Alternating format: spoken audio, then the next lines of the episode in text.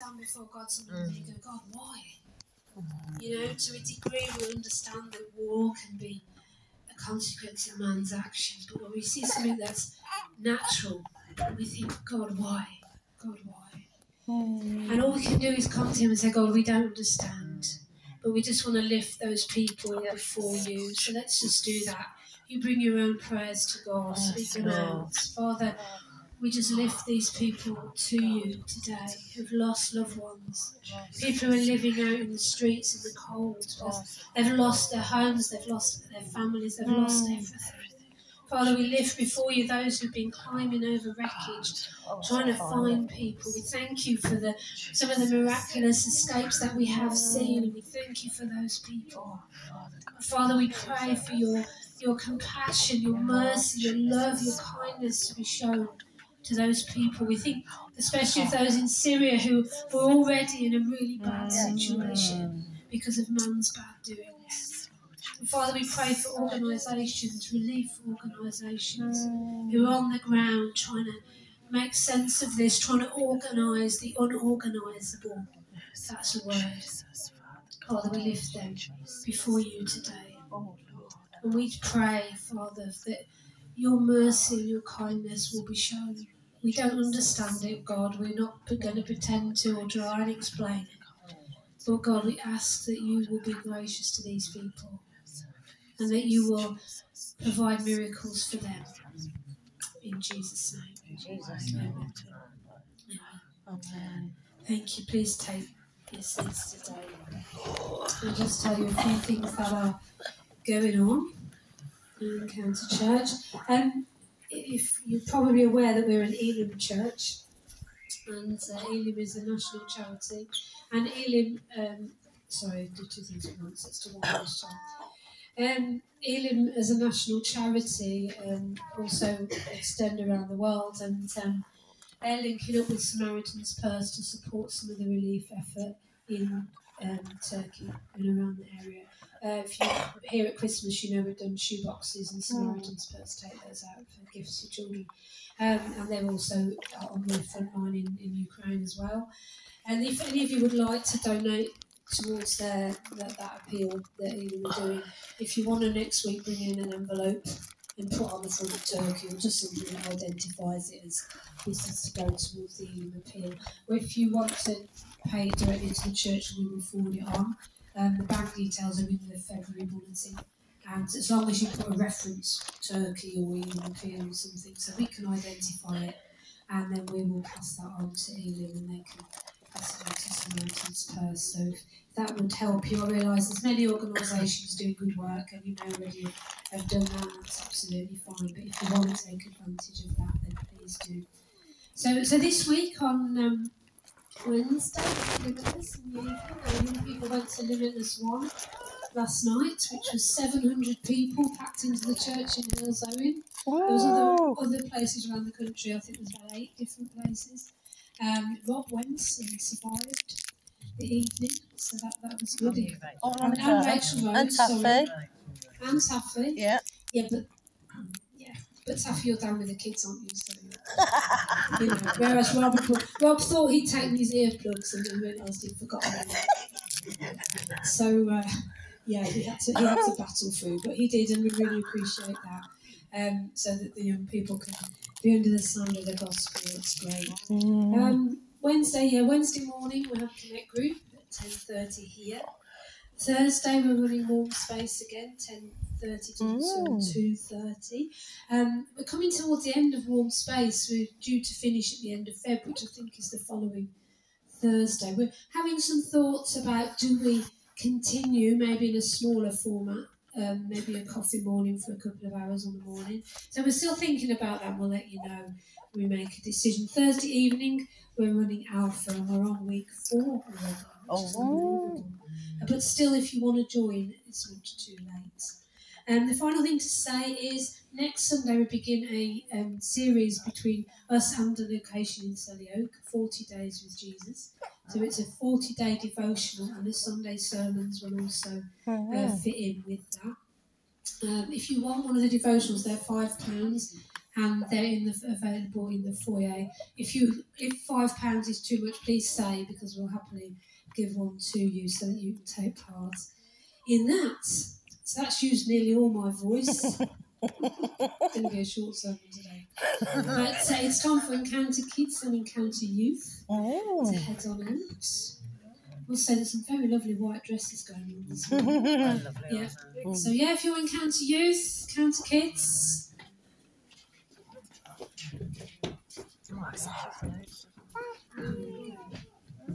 Oh. I think it's a bit. You Oh. oh wish you were going, don't you? Oh.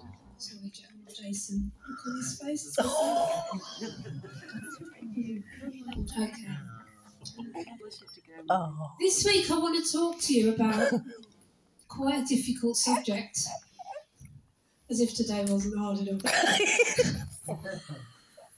and it's not a subject that I talk about very often. It's the first time I've been leader of this church now for 18 months, and it's the first time I've talked really about this subject. And it's not something that I talk about very often. And it's something that impacts all of us. And it's something that will create many different emotions inside of us when I tell you what it is.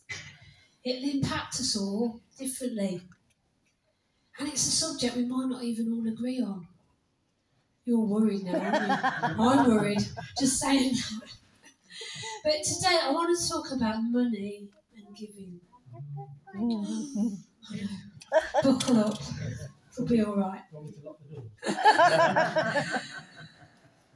So, why is money and giving potentially such a difficult talk, subject to talk about in church? And here's some suggestions.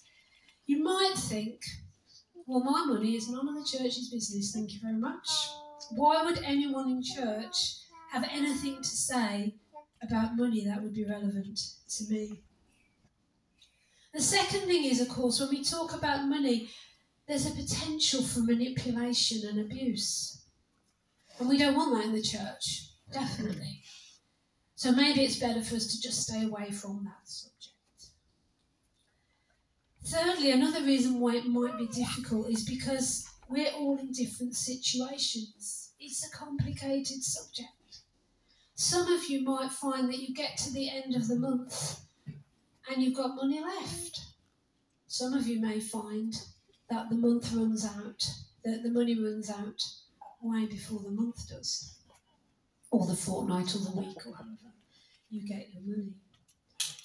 So you might have some other reasons why you think, no, we shouldn't really talk about money in church. Let's just sweep that one under the carpet and forget about it. Why should we then talk about money in church? Well, first of all, Jesus talked a lot about money. And if Jesus thought it was important to talk about, then we can't really avoid it, can we? Secondly, everything that we have, including our money, whether we have a lot or whether we only have a little, it all comes originally from God, and it's our responsibility to steward what God gives us. And so it's good to talk about how do we do that? How do we steward our resources, including our money? And thirdly, there is great blessing in generosity and in getting our financial stewardship right. And we don't want to miss out on that blessing because we're too afraid to talk about the subject. So, I think we'll talk about it. But I do want to say, you know, we are all in different places financially. Some will be struggling, particularly at the moment with all the prices going up. You can't believe it. You go in Asda and you think, I'm sure that was 30p last week, it's 45 now. What's happening?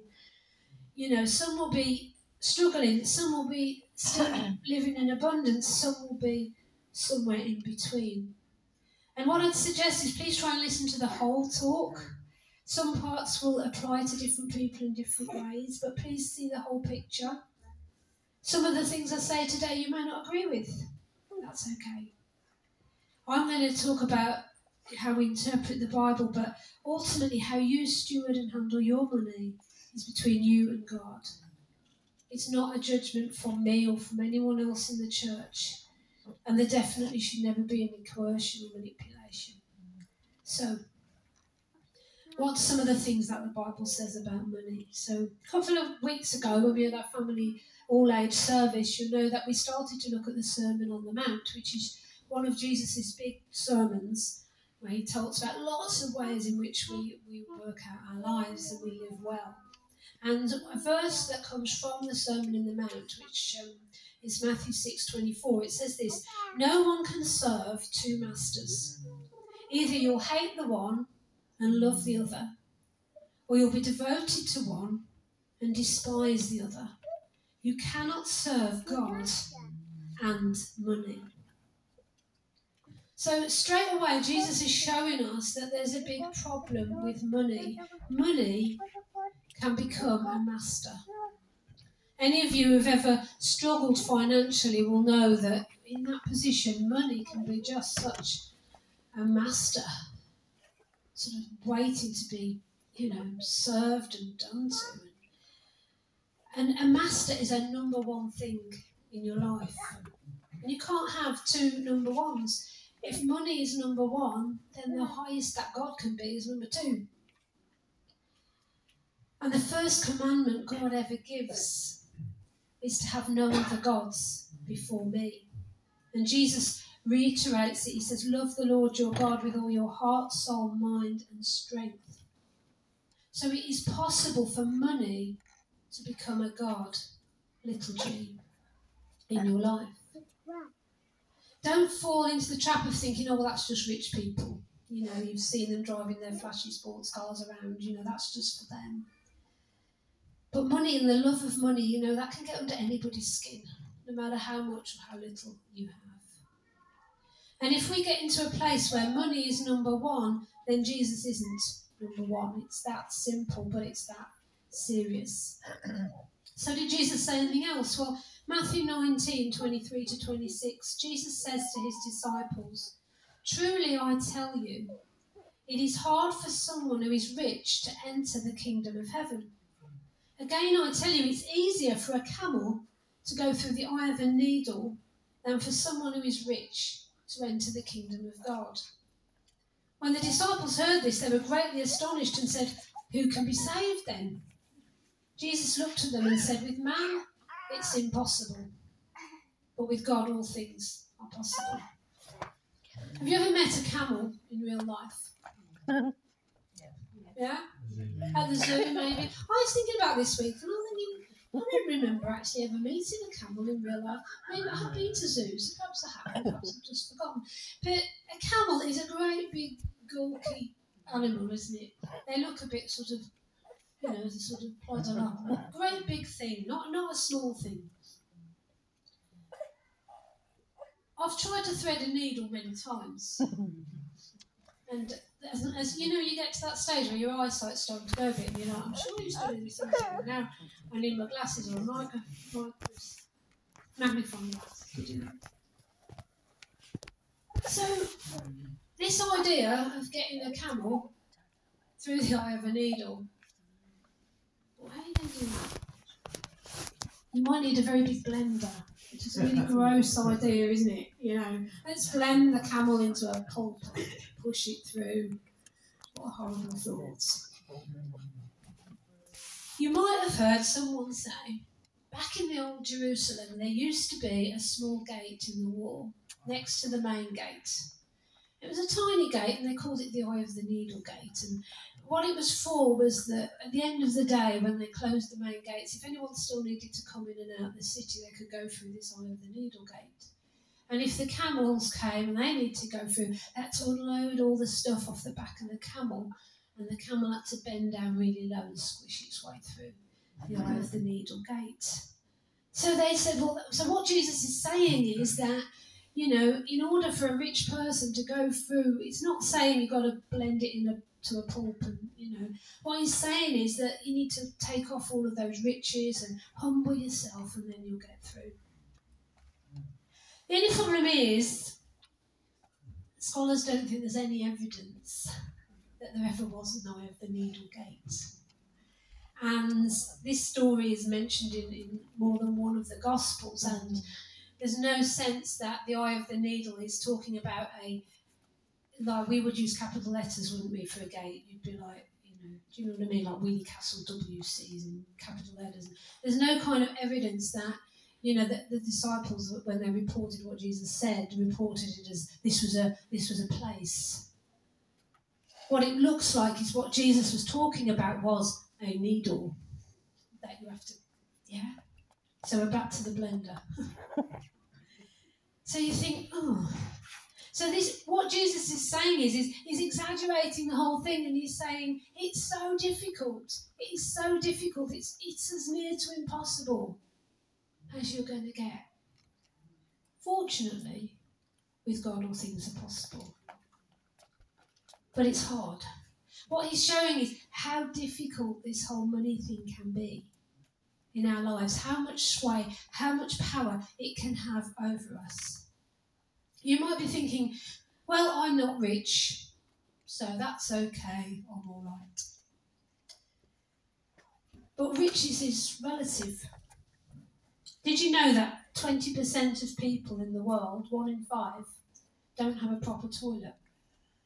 that is a really high number. Did you know that one in 10, 10% don't have clear, clean water close to home? Now, that's not 10% don't have a tap in their kitchen that can turn on and water comes. That's 10% don't even have a water supply anywhere near where they live. They have to walk a long way or, or drink dirty stuff. 10%. 10% of the world live on less than £1.66 a day. That's not £1.66 after you've paid your rent and your food and your mm-hmm. bills. That's £1.66. That's what you've got to live on. Again, 20% live on less than £4.55. Again, not what's left over after, but that's it, £4.55. Now, I'm not saying there aren't people in the UK who are struggling for money, and I'm not saying those struggles are not real, because they are. And in many ways, it can be more difficult to live with very small amounts in a relatively rich country than it is in a poorer one. But when we think about some of these statistics, you know, globally, we are at the richer end of the spectrum because just simply on living here. And so when Jesus says it's hard for a rich man to enter the kingdom of heaven, and he's using this analogy of trying to push this poor old camel through this tiny little hole, you know, why is it so difficult? Because money is a God. Money is a rival. You know, we've just sung a song which I deliberately asked not to sing. And it says, You have no rival, you have no equal. And in one sense, what the songwriter is saying is there is nothing, there is no one that will rival God. There is nobody or nothing that can equal God. But in another sense, to sing there is no rival is actually wrong. I don't regret the song. You know, it's a good song and we know what it means. But there are rivals.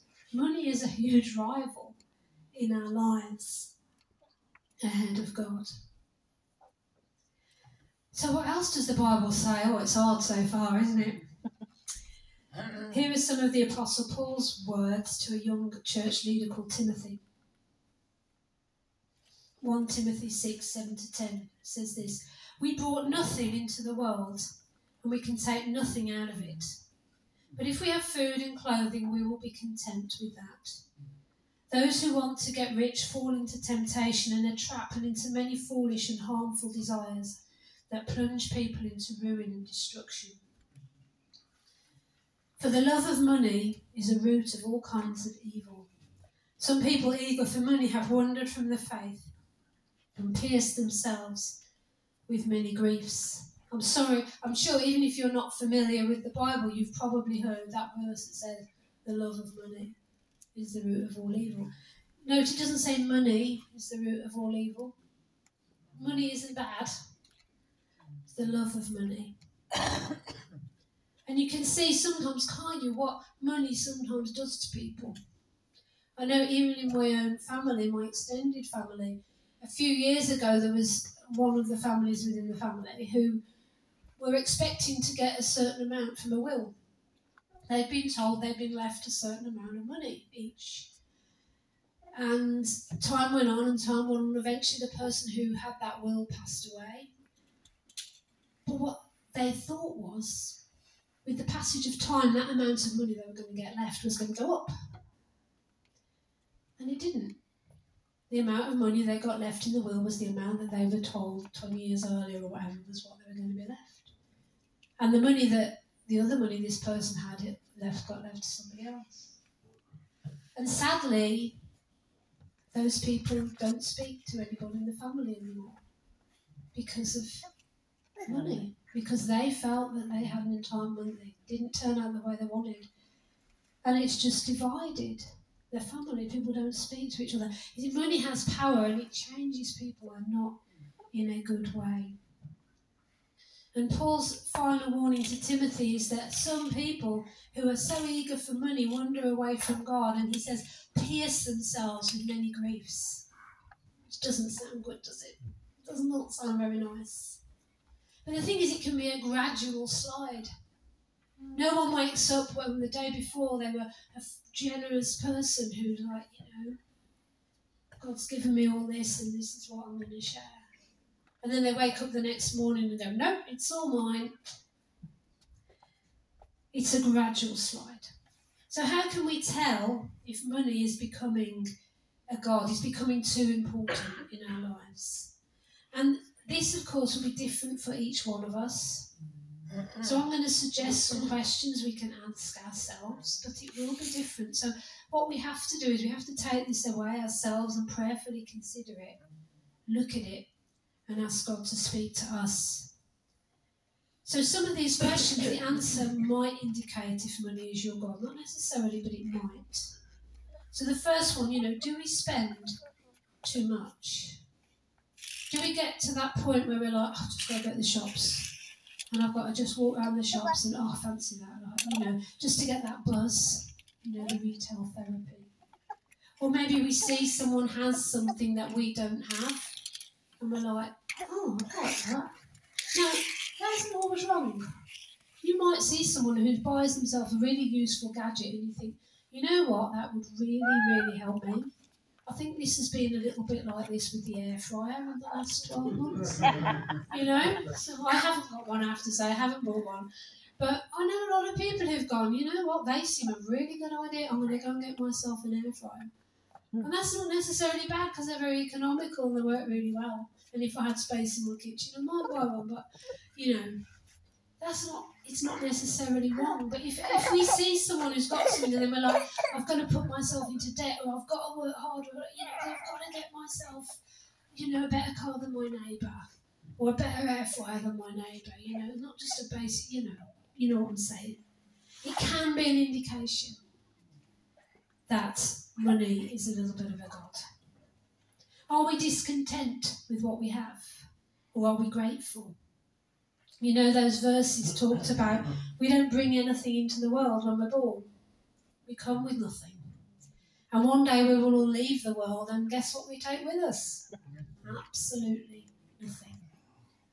So everything that we have in between then and in between there is just what God graciously gives and allows each one of us to steward. We talk about ownership, but actually all it is is stewardship.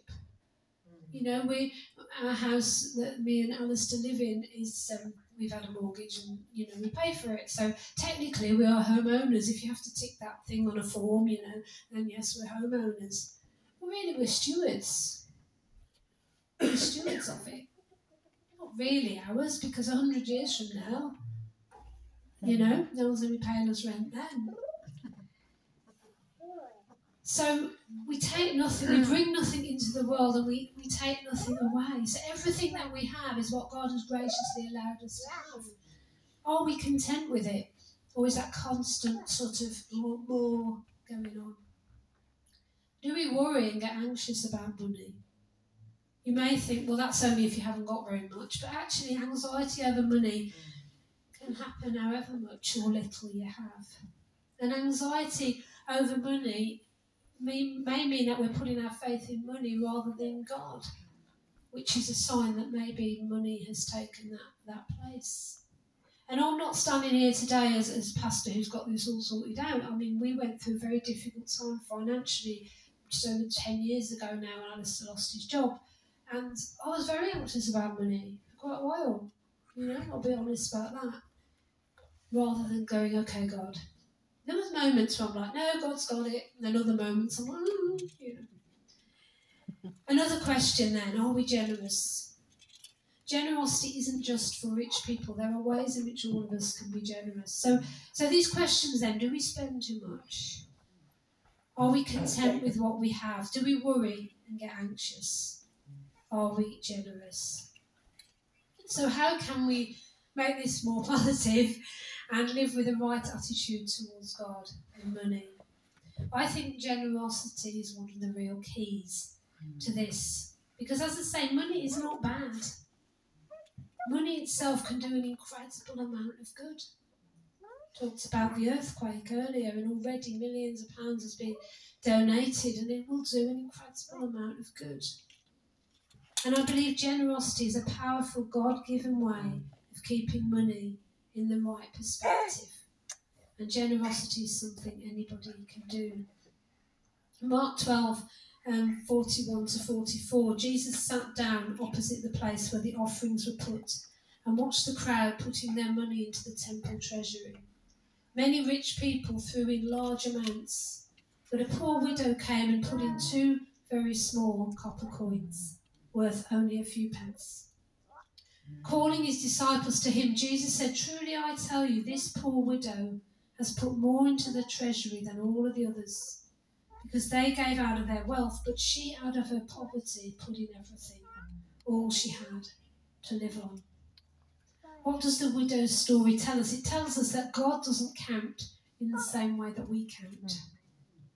We would look at a few copper coins and we'd go, well, what are you do with that? That's small, that's hardly worth anything. And yet Jesus said that that gift was the largest of all because mm. Jesus is measuring on a different scale because the kingdom of God is, is an upside down kingdom we think things a certain way. Jesus says, no, no, no. And, and the fact that he he called his disciples to him, it's like, hey guys, come here, let me show you something. There's a kingdom principle here. He calls them to him and he says, look, look, she just put in a few coins. And you might think that's small, but actually, I'm saying mm. that's the biggest offering today out of everybody. A few weeks ago, I spoke about serving and I talked about how we have unequal gifts but our sacrifice level can be equal. You see, if someone has five pounds to their name and they give away a pound to someone in need, that's 20%. I think that's generous. Someone with thousands in their bank account gives a pound to someone, I might think, well, that's a bit stingy, really. Shouldn't judge, but I just did. You see, generosity isn't measured in numbers. And the story also tells us that we mustn't judge what someone gives because we don't know the backstory. And I hope you, you begin to see this isn't about how much money you have or don't have.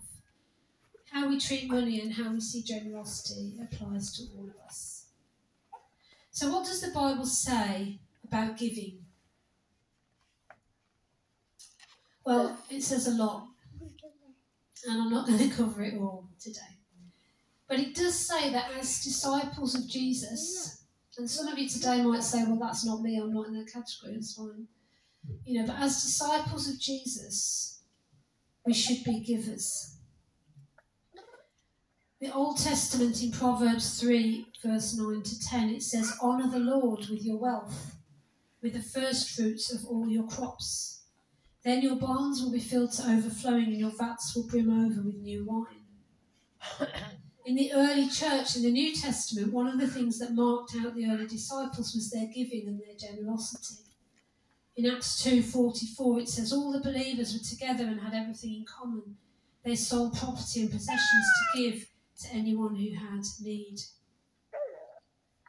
In James 1:17 it says every good and perfect gift is from above coming down from the father of the heavenly lights who does not change like shifting shadows. That's not talking specifically about money, but it reminds us everything we have is a gift from God.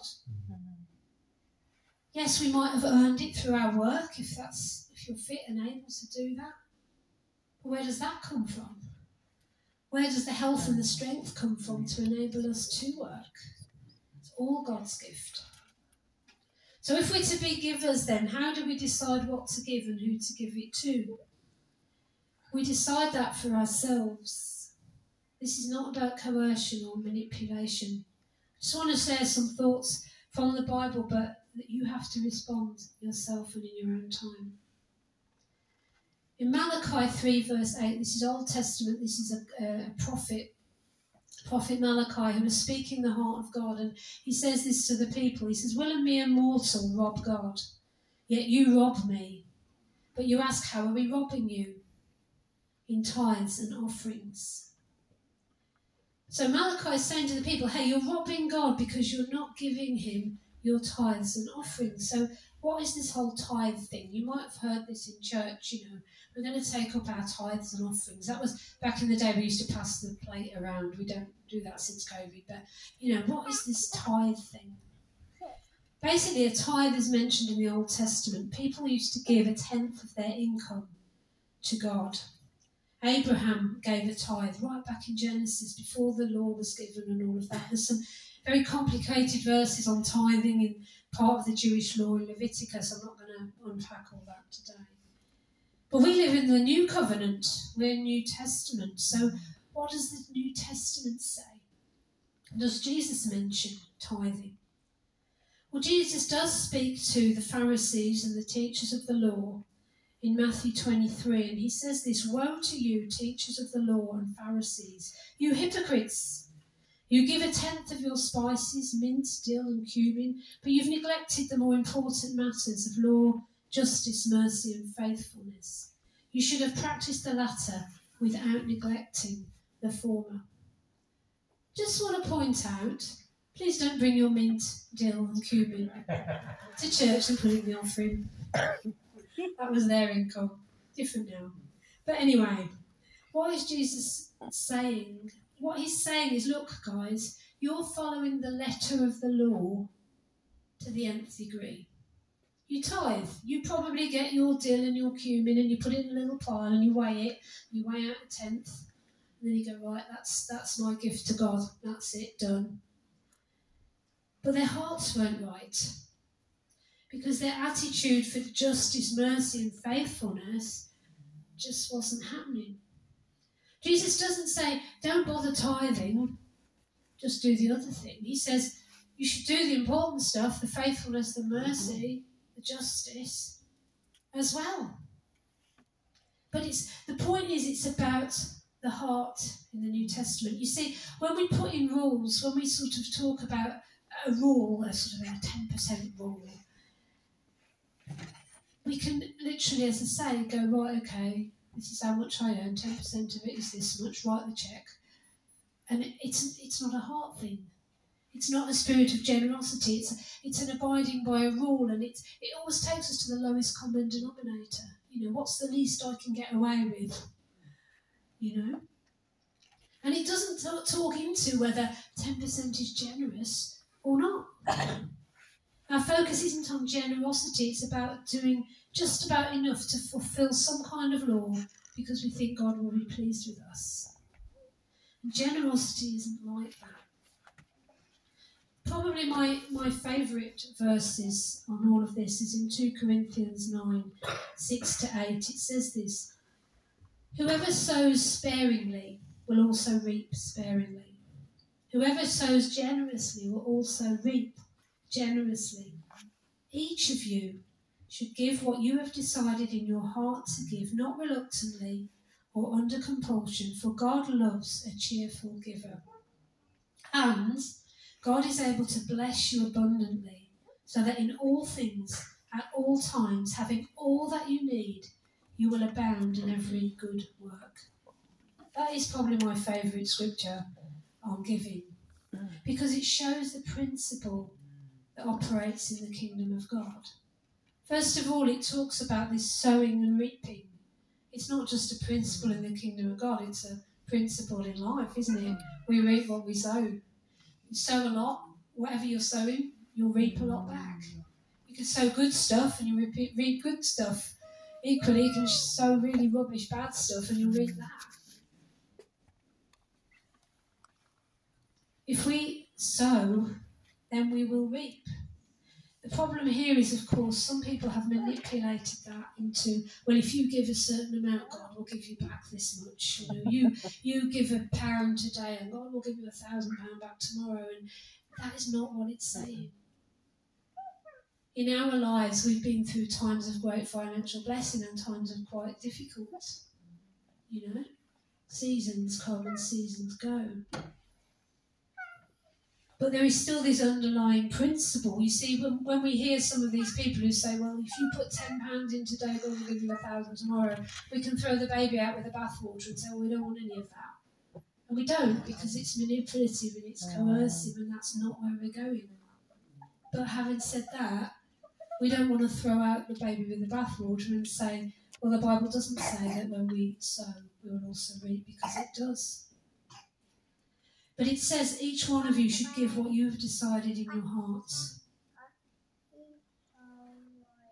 This is, the, I think, the key. You see, tithing isn't bad. Myself and Alistair tithe to the work of God through the local church. It's not a bad thing. But you see, for some people, to pay a 10% tithe and then have to live on the 90% left over can be incredibly difficult. And actually, a tithe might be incredibly generous. Equally, for others, to live on 90% of their income might be easy. And a tithe isn't generous. And they might actually, God might be so much, and you could give more than that. Do you see what I mean? It's about the heart attitude before God. It's about what God says to you. It's about our own generosity. And only we can look at our own circumstances and decide what that is about. And he says, look, you know, God loves a cheerful giver. God loves someone who's thought about it, prayed about it, asked God to speak to their heart and says, Do you know what, God? I want to give you this, whatever this is. And I'm going to come and I'm going to joyfully give it. I know in some cultures, you know, when, when they have the offering, everyone dances. Not the British culture, obviously. because it's like, hey, we want to be cheerful and we want to be joyful because we're bringing our, you know, our offering to God. And when we think about it, if God gives us everything, we're asking ourselves, you know, mm. how much should I give? Actually, should we be saying how much can we allow to keep? And that's important too because God is God gives us our money so that we can look after our families and ourselves. Excuse me. And that's important too. You know, I, I came across somebody once who said, right, you know, I'm gonna I'm gonna leave my job because God can provide all my needs. And they did, they literally quit their job and expected God to provide what they needed. And I'm sure God was thinking, oh, maybe it wasn't, I don't know. And, and yes, there might be specific people where God specifically does that. Sometimes people who go out on mission. Mm quit their job and they, they you know God provides for them. But it's got to be a very specific situation. You know, God gives us our, our money, He allows us to have our money mainly for caring for ourselves and our families and having all that we need. It's not a bad thing. But what, what do we give to God? How can we come as cheerful givers? It says, and God is able to bless you abundantly, so that in all things at all times, having all you need, you will abound in every good work. You see, God has promised to supply our needs. This is why we don't need to be anxious about money, although, as I've already confessed to you, I've fallen into that trap. But I know that for me and Alistair, through our whole married life, um, which is 35 years this year, I am so old, it's ridiculous. Ever come across people and you think, You've been alive less than one year. It's terrible. It feels like just yesterday. But anyway, for the whole of that length of time, you know, and we've been through times of blessing financially and times where it's really difficult. But we've always had this principle of this is what we have decided to give to God, and we're going to give it regularly to Him. And as God has blessed us, we've also tried to give beyond that and, and to support other things too. And I'm not sharing that to to brag, but I'm just wanting to say, hey, God has never let us down. He's always provided what we need. I remember back just not long after we, we got married, um, we um, we had an unexpected bill. And we were new to this whole budgeting and working it all out thing. We had this unexpected bill. And I'm like, oh no, what are we going to do? So we paid the bill, and I had a look in the freezer and in the fridge, and I decided we had enough food to last us for the rest of the month till payday. We haven't got children at this point, so so we'll be all right. The only thing we didn't have enough of was petrol, and to me to get to work was probably a mile and a half each way. No. Church was probably about two to two and a half miles each way, so that was a bit more of a. So on a day where I'm going to go to work and then go to church in the evening, it was going to be a bit hard work. But we thought we can live like that for a couple of weeks. That'll be fine. And so, uh, and so we the next day we got up, and the next day Alistair was going to college because he used to go to college one day a week at the time. And Alistair's favourite bit about going to college, he's not here, he's in there, so I can tell you, keep it to yourselves. But his favourite thing about going to college was the lasagna at lunchtime not all he was going to learn and all the, you know, or no, college lasagna. And he got up in the morning and he went, have my college lasagna. And I'm like, no, you'll have to take sandwiches. It won't hurt just for a week.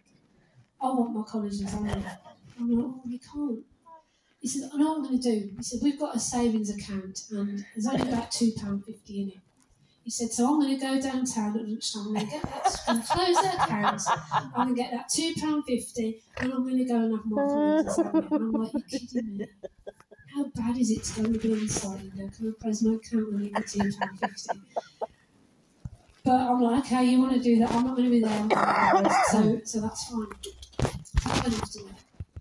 Came home in the evening and he came in rather pleased with himself and handed me a twenty pound note. And I thought, hmm, where have you had that from? I can nicked it. what we'd forgotten was um, that a few, probably 12 months or so earlier, we'd had a slightly extension mortgage to pay for central heating. And the money that we'd borrowed to pay for it had sat in the account for quite a long time before the bill came in. And this is back in the day, although we're heading that way again, where interest rates were decent. And when he'd gone to close the account, instead of £2.50, it was £22.50. so he got his college exam now and I got 20 quid to fill the car up. Back then, 20 quid would fill the car up. I know now it would barely cover the bottom of the tank, but back then it did. And I just thought, how amazing is that? Really? Mm. You know, some of you might say, oh, well, that's just a coincidence. Maybe it was. But I like to think God was like, you know what? It's going to kill you to walk all that far every day for two weeks. You know, here, have a bit of extra. And, you know, I think lots and lots of stories like that along our Christian life. In fact, as I was preparing this, I kept thinking of more and more and more. And how long should we go? Oh, it's quarter past. Really. Okay, I'll tell you one more, one more story of how God really provided for us and our family. Because I want to encourage you that those verses are true. Mm-hmm. Having all that you need, God is able to bless you abundantly. And um, Oh, which story to tell? Which story to tell? I think we'll do the car. So, just after I had our third baby, or just before, our car was getting a bit like, was it actually going to make it to the hospital when I was in labour? Um, so we decided to change to change the car. We didn't have loads of money, and we took on a, a couple of year loan um, to pay for this car. And we had the car, I had the baby, and a couple of months later, we started to realise this car was not as good as we thought it was. Mm. It looked like the mileage had been tampered with, which you can't do these days, thankfully, but back in the day, we just back. We realised it probably been turned back. There was some rust starting to appear in various places, and we thought, we're going to have to pay for this, and as soon as you pay for it, get rid of it. We're going to have to try and keep it on the road for two more years. And um, I prayed about it and left it. And then someone decided to borrow it. And when I say they decided to borrow it, so they didn't ask us. they help themselves. It was outside church one Thursday evening, worship practice. Came out. Oh, it's car gone. They borrowed it to Ram Raider shop. So. Why is that so funny? yeah, they borrowed it to Grand Major shop. So 24 hours later, when we finally got it back, it was. But you know, the night that that happened, a friend rang me and said, "How you doing?" And I said, "Well, we were okay, but someone's nicked off with the car." And they said, "I'll ring you back in ten minutes." And they rang me back in ten minutes, and they uh-huh. said, "My father-in-law can't drive at the moment because." He's had an operation, and he says you can borrow his, his wife's car. She said it's a little two-door, but little grey Citroen, but it'll do you for a couple of units to get sorted. And I was like, oh, thank you. I'm so grateful. You know, sometimes good to be on the receiving end, and I'm so grateful. So my husband went off to get the car, and they said, "Can you just keep it in the garage?" And we're like, "Yeah, I'm sure." so went to bed, went to sleep, woke up the next morning. Alice had gone to work, and um, I took the kids to school, came back, and then I've got to get shopping. So I go to the garage to open, get this grey two-door Citroen out of the garage to go shopping. And I opened the garage, and in my garage was a brand new red sports car Hmm? with a one of those things on the back. Which is Spoiler. That's the one. And it's a bit like shut the garage door again. Like, really? I rang my friend. I'm like, something really weird's happened. That grey Citroen isn't a grey Citroen. I said, oh no. She said that's because uh, my, my father-in-law's wife, um, my mother-in-law doesn't like driving the brand new sports car, um, so she wants to keep her grey Citroen, but he's going the sports car. I'm like, oh my goodness. Three toddlers, oh was very sticky sometimes, you know. Honestly, I was terrified driving this car. I only turned left for the first few miles. But, you know, what an amazing provision for us at that time. And a couple of weeks later, we were in the middle of sorting out the insurance on the car to be able to get another one. And a knock came on the door, and I went to the door, and there is my friend's father in law. I thought, oh, he's come to see the car, he's come to check. And I went, oh, it's fine, it's all good, it's all great, I haven't scratched it, kids haven't been sick on it or anything, it's good. He went, no, no, no, no, no, I haven't come to check on the car. He said, I'll come to give you something, and he handed me a cheque for a thousand pounds.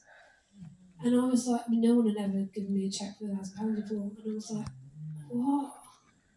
And I no, no, no, no, you can't, you can't give me that. You can't. He's, and he said something to me that I won't forget. He said, God has blessed me, and it is my privilege and joy to be able to give to other people and to be generous. And I've never really thought about it like that. And it's hard to be a receiver sometimes, you know, because we like to be all self sufficient. He also said it's a building society check, so the money's already got out of my account, so you better jolly check, you better jolly cash it. So I said thank you very much and took it.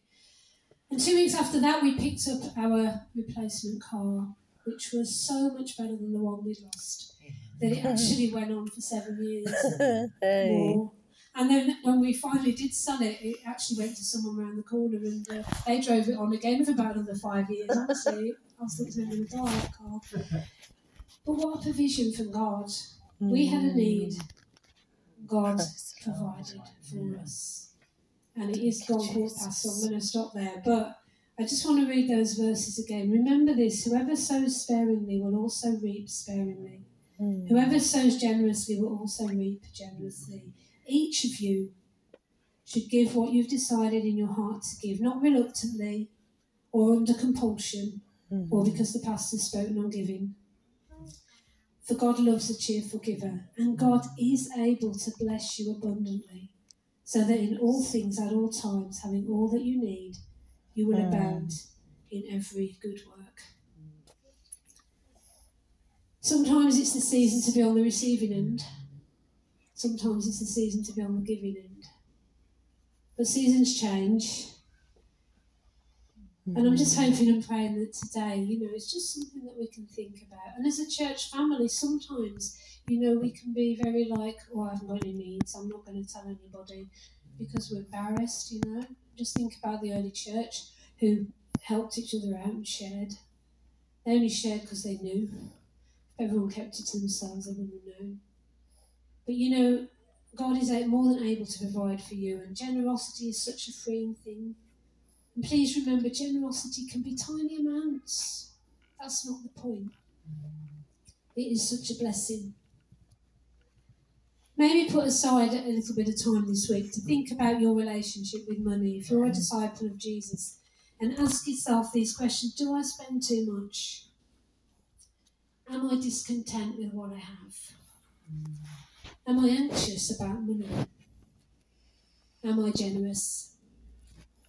And just do some honest, prayerful reflection. And if the Holy Spirit brings something to mind, then maybe there's need for response.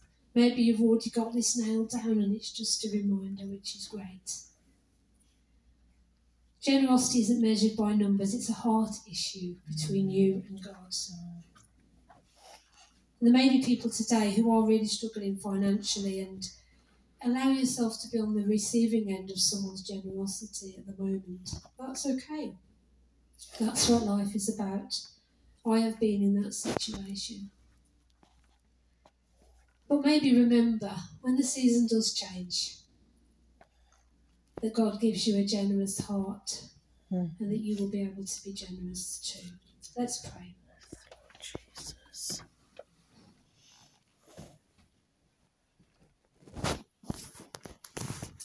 Father, we thank you for everything that you give us. Every good and perfect gift comes from you, comes from above. And we thank you for it, Father. We thank you for what you so freely give to each one of us. We thank you, God, that you give us brothers and sisters, and at times they are used by you to meet our needs. And we thank you for the times when that has happened to us. And I pray, God, that you will help us as a church to be a generous church. Mm-hmm. We may not have loads, but make us generous, God. Increase our generosity so that we can abound in every good work, and so can our brothers and sisters. Mm-hmm. We thank you, God, that we can't outgive you. Mm-hmm. That your kingdom rules don't work the same as the world's rules do. That out in the world, it's about getting as much as we can and, and holding it together. Our own security. We thank you, God, that in your kingdom things are different. In your kingdom, it's upside down, it's topsy turvy, and we know that if we give, we will reap what we sow. So I pray, Father, pray for anyone here today who is who is struggling financially, God, that you will meet their needs mm-hmm. abundantly, that you will bless them abundantly. And for those of us who perhaps aren't in that situation, God, that you will help us to be generous because we know that actually it's only by your grace and your love and your mercy that we have what we have anyway. So we commend God this this money thing to you, Father. And just pray you'll make us soft hearted towards your spirit as you speak to each one of us. In Jesus' name. Amen. Amen. Amen.